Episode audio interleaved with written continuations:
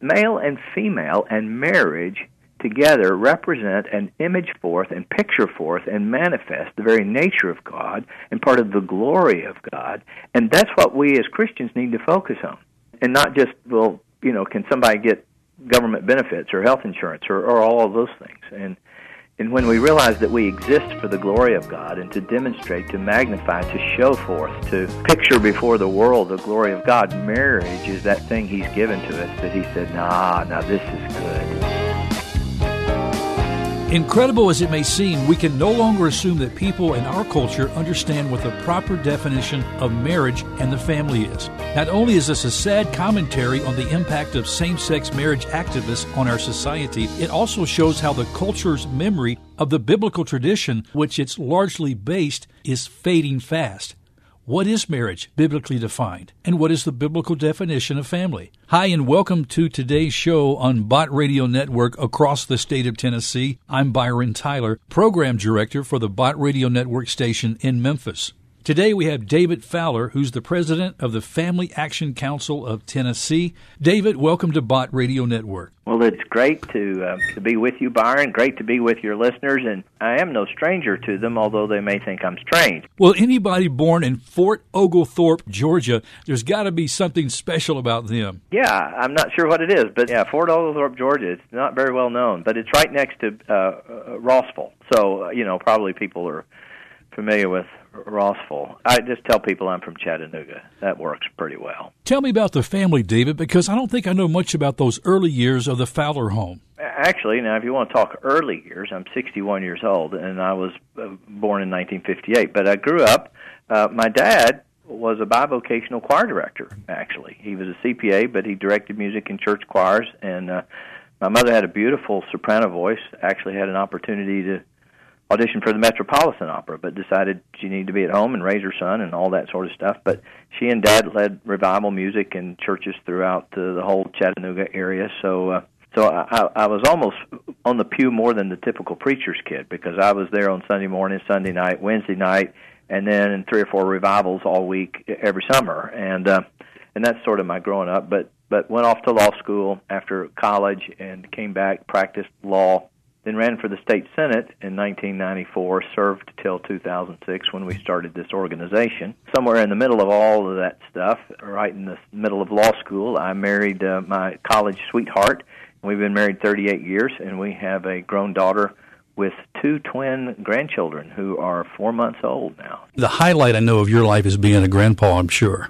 Yeah, it's it's just great fun, and you know one of the exciting things that I didn't really appreciate so much is but when our daughter who's 31 was was born, you know, you had to take pictures and then finish up the roll and then take them in and get them developed. So grandparents couldn't see pictures every day, and now our daughter just takes a picture anytime she wants and texts it to you. I love that. Uh, yeah, it, it, it's really uh, re- really nice to sort of watch them grow. Yeah, as a grandfather of two little precious girls, I love those emails and text of pictures that my son and daughter-in-law send me. Yeah, yeah, it's just it's just wonderful. So, uh, but it makes you appreciate family, and it makes you appreciate.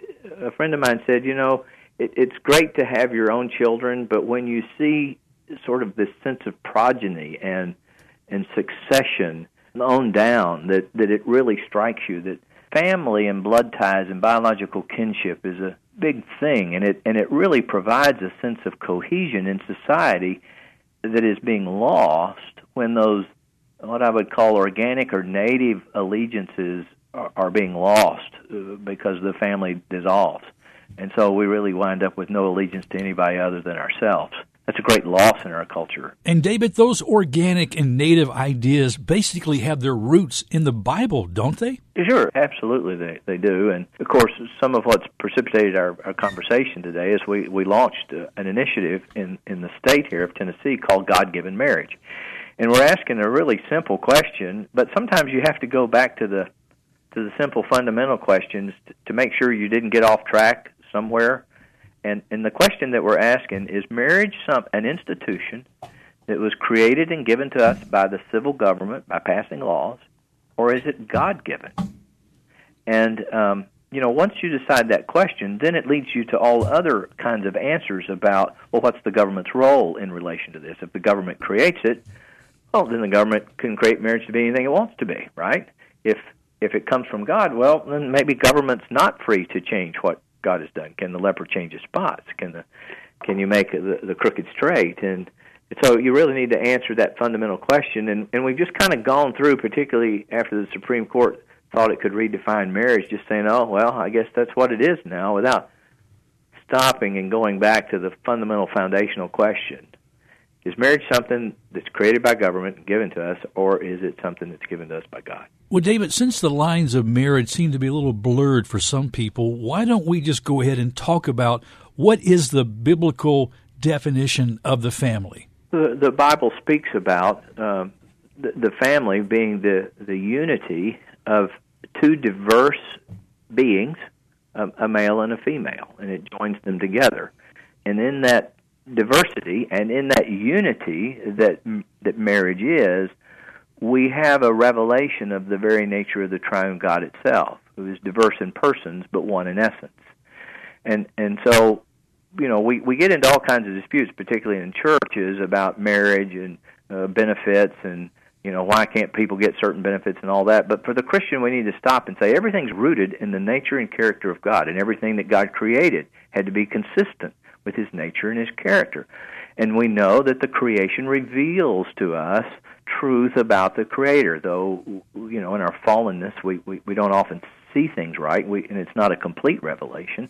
But when God made us, he was making us so that we would get a better picture of him, and so he made us his image bearers, so that we could get an image of him. And the one place you know that he stopped in creation was with Adam, and he said this isn't good. And and by that we know he didn't mean well gosh, I made an imperfect human being who can't keep the law of God I've written on his heart. Oh my, I messed up. I, I should have made him better. He was talking about the fact that Adam singularly did not reflect the triune nature of God. So God said there must be multiplicity, but not just multiple Adams. What we need is diversity within that multiplicity. So he created a female to reflect that diversity that is within the persons of the Godhead. But then he said, but but it's not just diversity and it's not just multiplicity. It needs to have a unity to it. So, to further reveal to man in man the very nature of God, he made woman out of man. And so, male and female and marriage together represent and image forth and picture forth and manifest the very nature of God and part of the glory of God. And that's what we as Christians need to focus on. And not just, well, you know, can somebody get government benefits or health insurance or, or all of those things. And and when we realize that we exist for the glory of God and to demonstrate, to magnify, to show forth, to picture before the world the glory of God, marriage is that thing He's given to us that He said, nah, now this is good. I created woman out of man, and I've joined the two together. And then out of that, they can produce children and create even as I create. But the fundamental element of marriage is that it reveals the triune nature of God, unity and diversity. And so when the law says, no, marriage is only sameness, marriage is only multiplicity, it is denying the very image of God. And Christians should care that those things that are exalted up contrary to and hide and obscure the the the, the, the knowledge of God, as it says in Second Corinthians ten five, we should be trying to pull those things down, and and that's what we're trying to do here in Tennessee is to say no no no we want you to see the beauty, the glory, the majesty of God having made us male and female and brought us together in marriage. So that's that's really the foundation of marriage. Well, David, there's very important constitutional questions that were created by the U.S. Supreme Court's decision on marriage, Obergefell versus Hodges. Would you mind explaining this a little? Sure. Yeah, that, that's a case decided by the United States Supreme Court June 26th of 2015. And what had happened is um, uh, homosexual couples in Tennessee, Kentucky, Ohio, and Michigan had all sued about various aspects of state law regarding marriage in those states and they said that it violated their constitutional rights that they were not allowed to get marriage licenses in those states, or that their marriages, if they were same-sex marriage in California or New York or Delaware or someplace like that, that the state wouldn't recognize it when they moved there. So the Supreme Court had the licensing laws and the recognition laws in front of them, and they said that, well, it is unconstitutional for a state to issue licenses for marriages and limit the licenses to only men and women. And so, if you're going to issue licenses for marriage, you have to li- issue licenses to same sex and opposite sex couples. In other words, you can no longer define by your licensing statutes marriage according to God's law. You have to leave out the male and the female. And that's what the Supreme Court of the United States decided back in, in, in 2015. And that's what our initiative on God given marriage is, is really challenging. For those of us who've been married in holy matrimony, you know, I've been married to my wife for 35 years. You just mentioned that you and your wife have been married for 38 years. This seems to minimize the union that we stand upon between us and God. Well, it's, essentially, we have to, to realize that what what the Supreme Court did is that they they said that we are not really made male and female. As far as the law and the Constitution concern is concerned, we are androgynous beings. So you can substitute when a woman wants to get married, you can substitute another woman for a man because we're all the same. Legally, constitutionally, there is no distinction. So, at, at a very fundamental level, the Supreme Court said there is no male nor female anymore. They're just androgynous beings. And, and let me give you an example of why why that's what the Supreme Court did. This is not a case of the Supreme Court saying, "Well, we're going to allow um, blacks and whites now to marry instead of just whites to whites and blacks to blacks. We can now have more combinations of people. The Supreme Court said no, no, no, no. Sex is irrelevant to the definition of marriage, which means that our sex must be irrelevant. Now, let me give you the example of that. That that may twist people's minds around. But we would sit here and we'd say, well, what do you call a shape with four equal sides and all of the sides are at right angles? If you go back to your eighth or ninth grade geometry class, you'd say, oh, four equal sides, right angles, that's a square. And we'd say, yes, that's right. And then we would notice that there's another shape that has all right angles in it, but it only has three sides, and they're all of equal length. And somebody'd say, well, well, that's a square. And we'd say, no, no, no, no. By definition, that's not a square because it only has three, and a square has four. So when the Supreme Court comes along and then says, oh, but all triangles and all squares are the same thing, we've just now obliterated real distinctions, and we've said three lines, four lines, it really just doesn't matter. So when you do the same thing for marriage and say marriage is defined as a man and a woman, and then say, no, no, no, no, marriage is not defined that way, you've obliterated the distinction between men and women. And that's why this issue of gender neutrality is so critical right now. Oh, oh absolutely. And people don't understand that the very first sentence of the Obergefell decision is the Constitution promises liberty to all within its reach to define and express their identity. So that's why, if people want to know what's happened over the last four or five years, that all of a sudden we've gone from fights over sexual orientation to whether a man can can win the women's world cycling championships, you know, and and uh, all these other things, and boys are in girls' bathrooms and showers and locker rooms. How did that happen so fast? Well, there it is. It's Obergefell. The very first sentence says you you have a liberty to define and express your identity. You don't have a God-given identity. Your bodies don't matter anymore. It's what you think in your head uh, that you are, and that's what you are. And and so the homosexual community and the transgendered community, the liberal community, better understands what Obergefell did than the Christian community we kind of yawned like we did with abortion 43 years ago and said, "Well, I guess Bob and Fred can get married. Well, let's just go on. It doesn't matter. You know, they're a nice couple down the street and they poop scoop their dog and they mow their yard and they take their trash cans back every day. So we just go on. But law is about more than that. Law reflects an underlying moral and ethic." And, and and that just got changed by the United States Supreme Court for everybody, and so everybody's afraid of the United States Supreme Court. They're afraid of being boycotting, so we just all lay down and and let the world change in front of us and wonder why. David, I've heard you talk about the Ninth Amendment of the Constitution and how it's fueled much of your efforts. Can you explain in lay terms how you believe the Ninth Amendment breathes life into this? Yeah, it, it's actually interesting. The Ninth Amendment is sort of the forgotten amendment. You know, uh, we don't know about it. And by the way, most of us don't know anything about amendments, not to mention the Constitution itself, other than a few select sayings. It's true. We're, we're very constitutionally ignorant, but we know that there's a freedom of speech and a freedom of religion, supposedly, and there's a freedom of uh, you know, we have uh, Second Amendment rights on guns and search and seizure. So there are a lot of things we may not know what amendment they're in, but we know that there there are constitutional amendments, and of course we're familiar with the Fourteenth Amendment with you can't be deprived of your life, liberty, and property without due process of law. So, so we're familiar with those notions. But the, the reason we're not familiar with the Ninth Amendment is because it doesn't spell one out. So we kind of ignore it. Well, what does it talk about? Well, I, I don't know. But here's why it's so important. It was added to make clear that we had other rights than the ones we enumerated. In other words, we realize that we don't want a constitution that spells out every right that we might have. It would go on and on and on and on and on. You have a right to breathe. You have a right to listen and hear. Uh, we spelled out a few things, like you have a right to speech, you know, a right to some measure of liberty. The Ninth Amendment says that the enumeration of rights in the Constitution, such as the right to bear guns, freedom of speech, freedom of religion, the enumeration of certain rights shall not be construed to deny or disparage other rights that are retained by the people. So the Constitution acknowledges that we have more rights than are enumerated or listed in the Constitution. And so the question is, well, what are those other rights?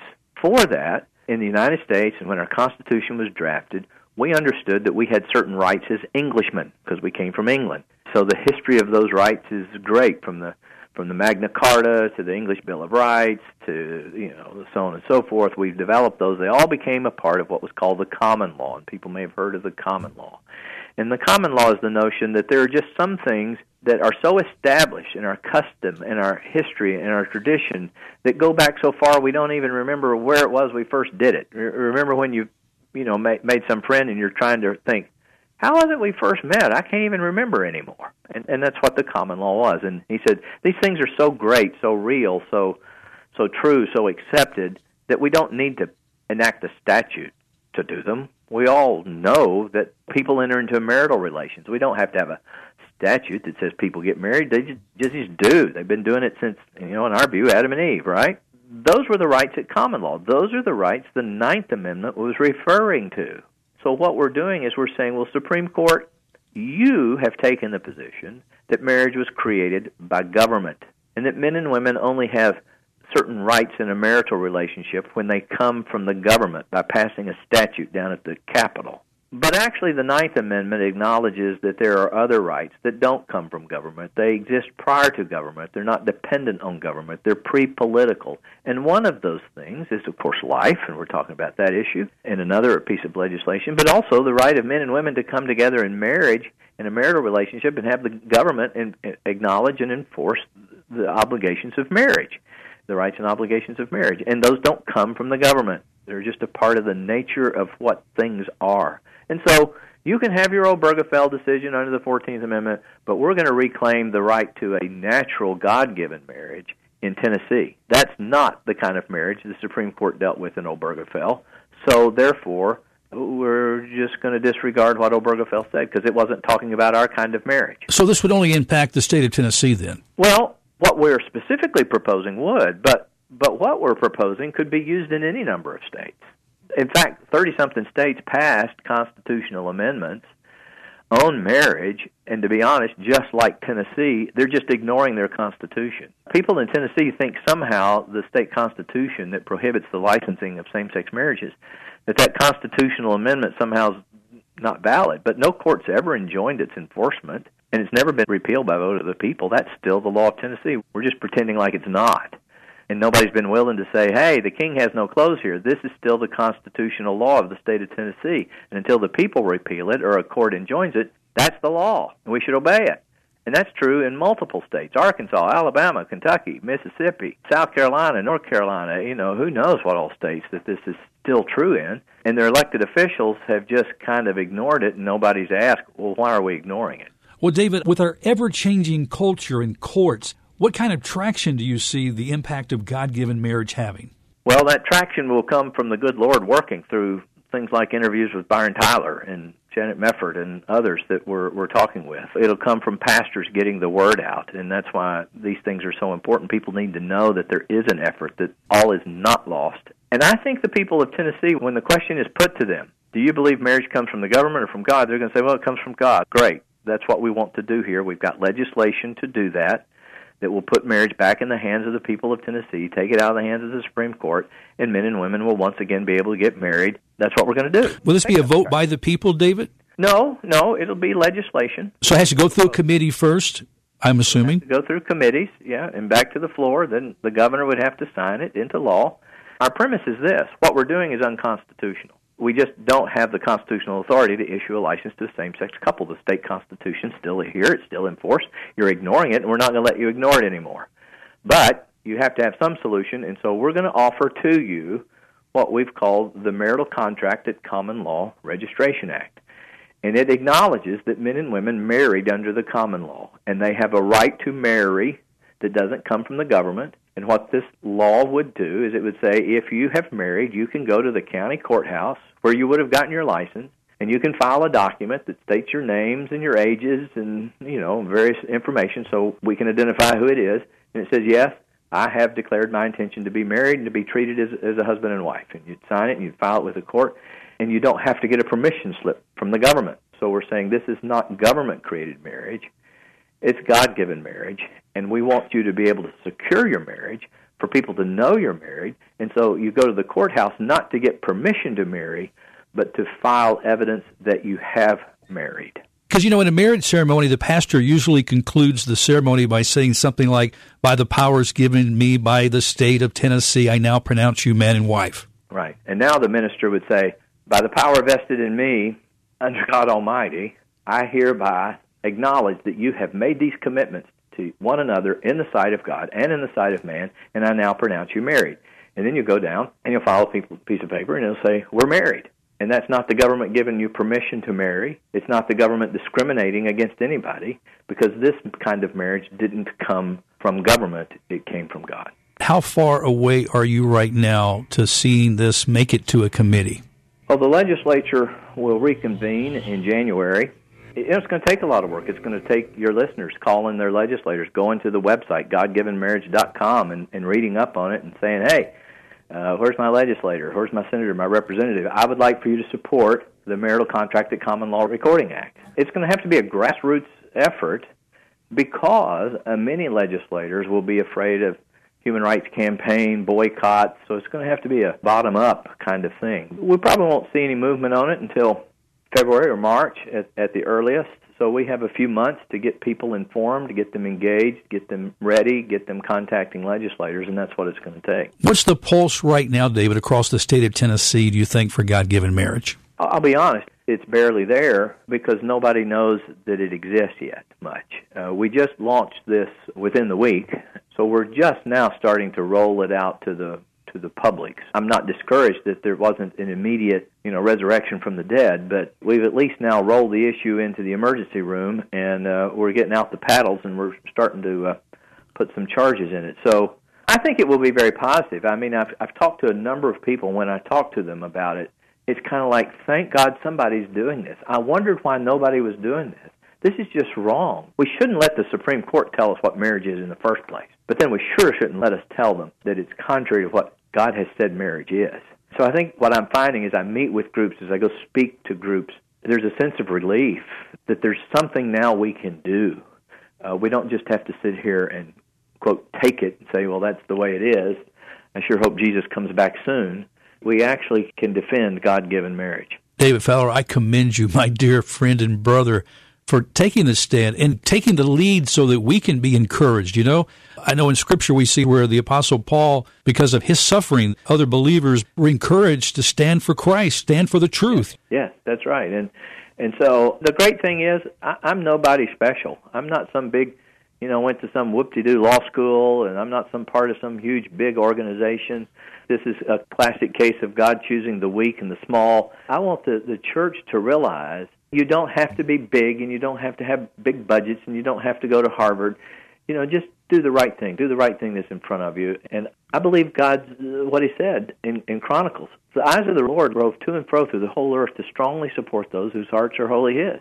And I think He wants to show His glory by taking this huge thing, even as He did with Pharaoh, and say, I'm going to upset it. But do I have faith on the earth?